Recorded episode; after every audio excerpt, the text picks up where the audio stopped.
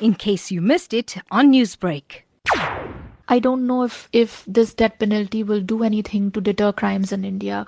Uh, time and again, research has shown that death penalty does not help in reducing crimes against women and girls. And so I feel like all people will remember now is that justice has been served, the Nirbhaya rape case is closed, justice has been served, but it really has not changed the ground reality. A lot of judicial reforms had come into effect post this 2012 incident in India, including fast tracking judicial processes for sexual crimes and even enforcement of harsher sentences.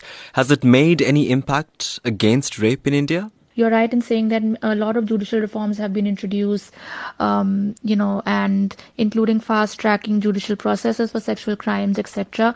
But uh, has it made any impact against the rapes in India? You know, we have always had strong ro- laws against uh, rapes and crimes against women, but it's not really the lack of laws, but it's the implementation of the laws. Just look at the Nirbhaya rape case despite of the fact that it was such a high profile case and it was a fast track case it took 7 years for these uh, rapists to get the death penalty and the execution of the death penalty which goes on to show that there are many many loopholes in our laws which prevent uh, one cases from ever reaching the court in the first place. Usually the victims are threatened with their life and the cases never reach the court.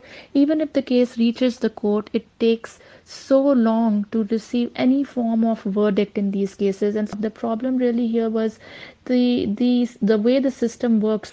Many have said that a mere execution is not going to completely change perceptions and misogynistic behavior of men who commit crimes of this nature. So what is needed then to influence the attitudes of men to lower cases of sexual crimes. So yeah you know these four rapists are dead. So what now? What has changed? What really has changed in terms of how men think about women, in terms of the crimes that are happening in our country.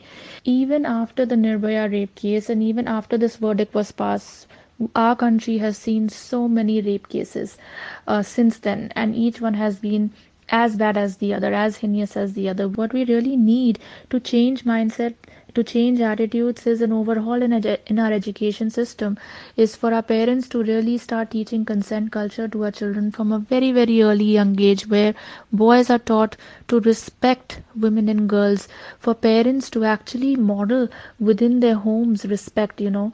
When a father raises his hands on the mother of a child, that's what the child is seeing, right? He is seeing violence in his house. He's seeing his dad disrespect his uh, mother, and that's what needs to change the perception.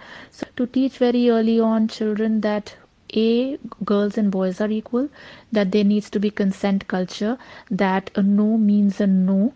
Um, and you know we need stronger and better implementation of laws. We- Newsbreak, Lotus FM, powered by SABC News.